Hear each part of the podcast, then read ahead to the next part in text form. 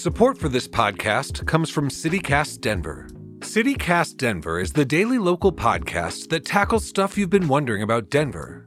Would a Denver Olympics be a good thing? Will the cost of housing ever come back down to earth?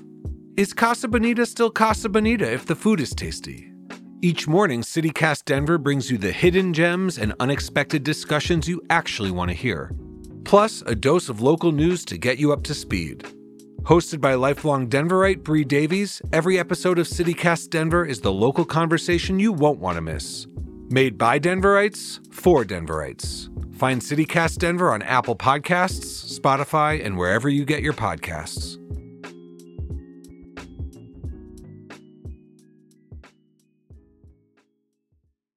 Underground,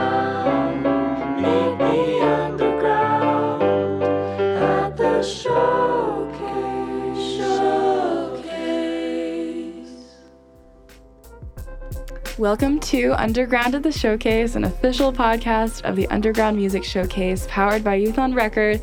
I'm Genevieve Glimp. And I'm Danny Acree. How's it going, Danny? You know what? I'm feeling pumped. I'm feeling chuffed, uh, as David would put it. That's great. Um, in this episode, we're excited to be joined by Jelie, who runs a very successful YouTube channel and is a local artist. Uh, amazing An local amazing artist local artist, who raps, content creator, producer. and and helps produce this very podcast. Yeah. We thought, why not get her on the show? Hi, everybody. Thanks for having me. Hi. Yeah. We're gonna listen to uh, Jelie's uh, song called "Cope." Here it is.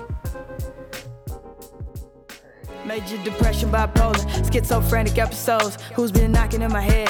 I think that the devil knows. Strongest connection share with ghosts. My friends and family filled with feuds. If I could piece it all together, I might snap and leave a bruise. I might snap and stress my conscience out. Fighters in, my fright is out. Hands around the neck of who bring hopelessness inside my house. I'm dead inside. I feel like my life is moving past me. If I'm living in a movie, the director didn't cast me. I've been MIA like Florida, eyes red from salty water.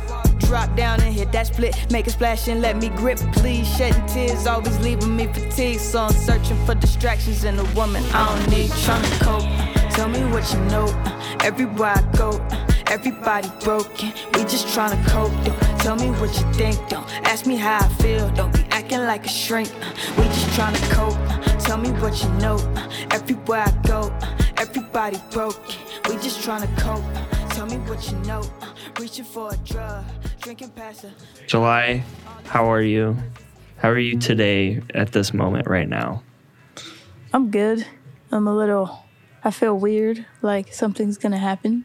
Not something bad, but like something life changing, you know? Life changing. Yeah. you are performing uh, later tonight, right? Yeah, that might not be the exact life change, but it might feed into it. How how is uh how are rap shows? How are your shows? How do you want your shows to be for the audience? Like when you go up there, how do you want them to react? I wanted to feel like community. Mhm. Like everyone knows what's going on, but the reality is that everyone doesn't. So you kind of just got to bring them in and, you know, involve them in the community. Sometimes you'll get to play shows where it's like your background music for like people eating dinner or mm-hmm. something like that and you're just kind of just performing but nobody's paying attention. Maybe a few people will be like hey i follow you so and so and then other times you'll be at a show and everyone is enveloped in everything that is going on on stage and they're watching your every move. And when you bounce they bounce and when you say put your hands up they put their hands up. And when you say when i say hi you say yo and they say yo you know mm-hmm. so sometimes it's, it's like that and then sometimes it's more of like even a corporate vibe where you're performing for people in suits who aren't gonna dance because they Yeah. don't want to rip their pants because they're too tight What's your so obviously the the preferred environment is that like community based where you're you know you're engaging with the crowd. Do you find it hard to engage with some crowds, even like taking besides like that corporate or that tight space? Like sometimes do you just go to shows and it's just like you know, like these people are just not feeling it. Like, but I'm gonna do my best anyway. How do you how do you like get over that? I just know that I came to perform, mm-hmm. whether or not they're feeling it or paying attention. I know I've had to perform at Stanley Marketplace, and it was in a time where there were a lot of like Black Lives Matter protests happening, and it was me performing my Black Lives Matter types of songs in front of a crowd full of white people that probably didn't give two craps, and I didn't want to perform, and I didn't. Um, and I think I could have pushed past that and did it, but I didn't feel like the crowd would have resonated with me, and I also didn't want to have food on my car windows when I decided to leave. But yeah, I kind of just pushed past it if I feel like it, it makes sense. If it doesn't, and the team I'm with has my back, I'm not just gonna not perform and cop out because I'm not feeling it. Um, 99.9% of the time, I'm going to perform and if if the people who are watching aren't feeling it, at least I'm performing for me and myself. Yeah. Definitely. You were mentioning earlier to me that you that you used to feel a lot of stage anxiety.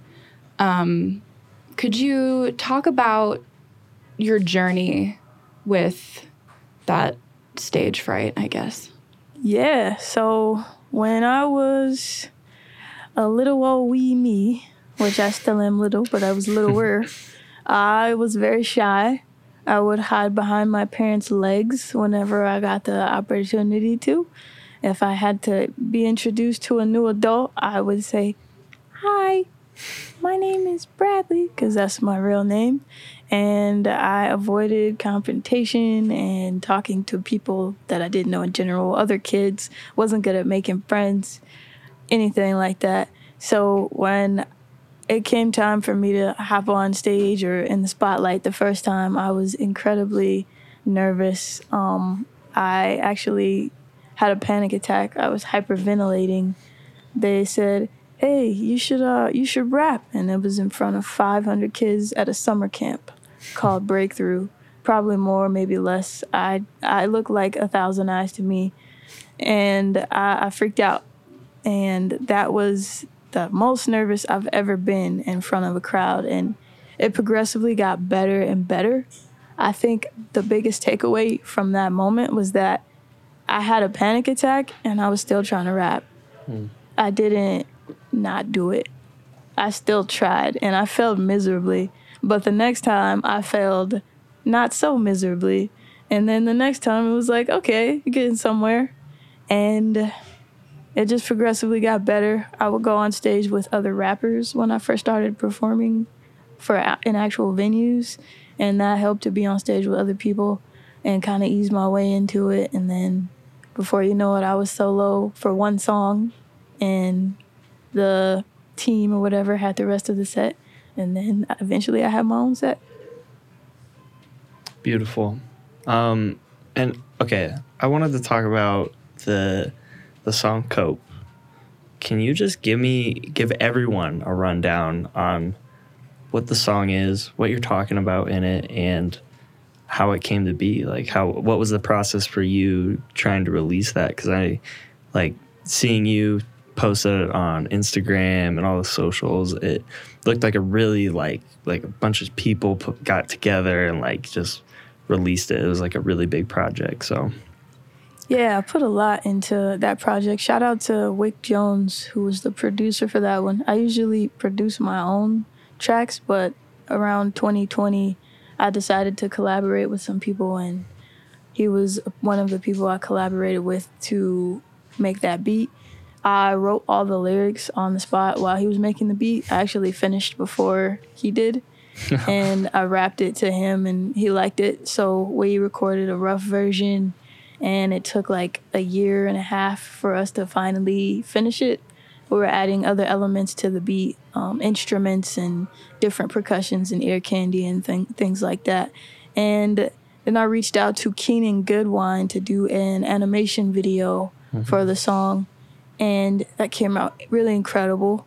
And then I also reached out to Sad Visions to do an live action of the video. So I had Keenan working on his animation, and I had Sad working on the it, the like IRL version of the video, and they actually ended up having some similarities.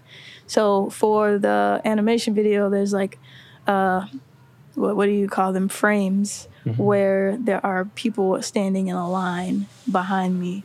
And sad actually had the same vision of it being me and then people standing in a line behind me you know looking towards me in my direction like feeling their feelings and like stone face kind of type of thing. So we had Leno uh, was in that video um DeColo uh, a bunch of people from my band, uh, Vana, and I just I just brought out as many people as I could on a Saturday morning um, for that specific shot, and it, it came came out really good, and and yeah, it was definitely a community effort from the production to the recording and getting feedback on the mix to the videos, uh, plural videos, and yeah, it, it was dope. Yeah, it's a dope track. You could hear the effort and time, and the it really is just like amazing track. So Yeah, it came together really well. I'm really grateful for everyone that came out. You mentioned um, usually you are your own producer. And I'm curious, what got you into production? I was young and I had no job and I was too young to work. And the people I wanted beats from were like, well, these beats aren't free. And I'm like, well, my parents ain't gonna buy me no beats. so I started making my own beats and they were terrible at first. I would watch YouTube videos, FL Studio tutorials, and I was using a completely different software, but that was all that was available. so I was like, yeah, I'm just gonna watch tutorials of these people using whatever this is and try to apply it to whatever I'm using because knowledge is universal. So I was doing that for a while. And one of my friends from high school actually introduced me to a music software that I started using more frequently. I downloaded the cracked illegal version. oh yeah, I don't know if it was LimeWire or uTorrent. Um, but I started with that, and then the next year I was like old enough. This is by the time I was 14. I was old enough to get a job, and I worked through the summer and saved my money and got my first official license for music software. I got a, Akai MPK 61 keyboard. hmm Um, my dad got me a mic and like a speaker set for Christmas, and then I just kept building from there. But yeah, it was a lack of resources is why I started. And do you feel like it's a unique experience being a woman and a producer? Yes, a lot of people want women to be a part of their projects because they want to uplift women, but I'm only one woman who oftentimes is the only woman in the room that does what I do. So I can't do everything. Also, being a woman, you're kind of put last or uh, underestimated. I would say for a long time, the excuse was that you're too young to have this opportunity. And now people are saying you're too old to have this opportunity. It's like there's always an excuse as to why I don't deserve to do something. So, yes, it is hard to be a, a woman, and they won't say that you can't do this because you're a woman.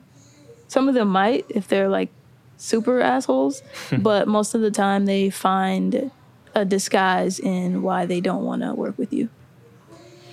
And what have you found has, I guess, helped you or kept you going in situations like that? knowing that I don't need someone else to give me their platform, I can build my own. If someone doesn't want me to, you know, be on their podcast or help with their podcast, I could literally go do it myself.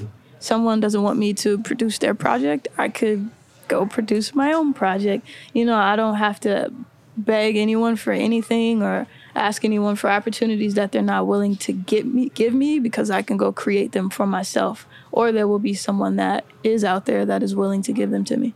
has has that um like being picked last like kind of having that bias because of you're a woman has that ever um pushed you to like be better, like be a better producer, be like top everyone, um, just to like kind of prove these people wrong?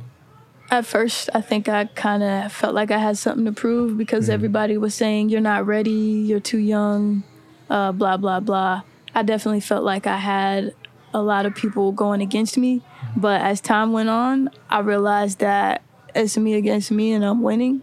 And I don't need to worry about what these people are doing. And even when I look back, or, you know, I, I might think about these people and check on them, they're literally still doing the same things that they were doing when they told me I couldn't do anything.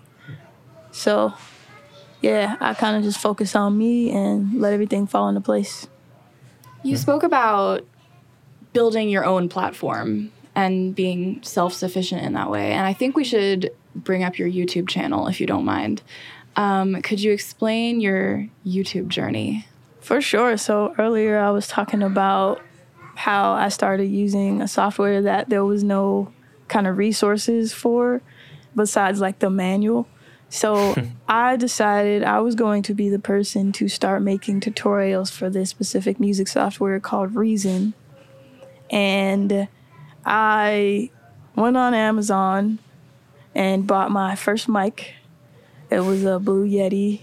And I bought another interface because I just upgraded my MacBook and my old interface was no longer compatible because that happens. And I bought this video editing software called Camtasia. It lets you screen record and record webcam at the same time. I bought that and I just started messing around and coming up with video ideas and got Photoshop to make thumbnails. And my thumbnails were terrible. And I found out that I wasn't even using the mic that was plugged in because I didn't select the input on the software. And it's not, not like I never used a mic before. It was just a new situation. I didn't know what I was doing. I was just trying to figure it out. So I hit the ground running. I didn't try to make everything perfect. I just tried. So my first videos, sometimes the mic was on, sometimes I was using the computer microphone that had the fan loud as heck in the background. It, it was terrible, but eventually I got better at my videos. I got better at my thumbnails, and uh, I don't know, maybe three and a half years later, I'm at twenty thousand plus subscribers. What's the What's the name of the YouTube channel? It's called Kickback Couture. Some people say culture, but you know, whatever works. How was that? How was this teaching experience um, helped you improve as a producer? Because I know, like from personal experience, teaching someone, especially an artistic um, or creative thing, like teaching that subject has like helped me learn more. And like, how has that helped you as a producer? It's, it's helped a ton. I think in teaching myself something that I don't know, I was very diligent and detail oriented. I read the manuals, I watched the videos and fell asleep on the videos, and then ultimately decided the best way to do this is going to be hands on and maybe with a little bit of mentorship. So I ended up going to CU Denver for recording arts. I didn't learn as much as I thought I was going to because I knew more than I thought I did but it was still a good situation and learning something and everything about it kind of helps you get into the mode of teaching it because you're going to have questions that the person telling you or the, whatever you're reading isn't going to answer and the same goes for when i'm teaching my students might have answers or questions that i might not have thought about and have to kind of rack my brain or think about a way to explain it that is understandable. When I'm doing YouTube videos, I am explaining to people who are younger than me and people who are older than me. I've been doing private lessons with people who are seniors, all the way to people who are four years old and just want to learn how to use the computer. And literally, they're learning how to use the computer. It, it ranges. And what's been the most rewarding thing about this channel? The most rewarding thing about the channel is the community I built.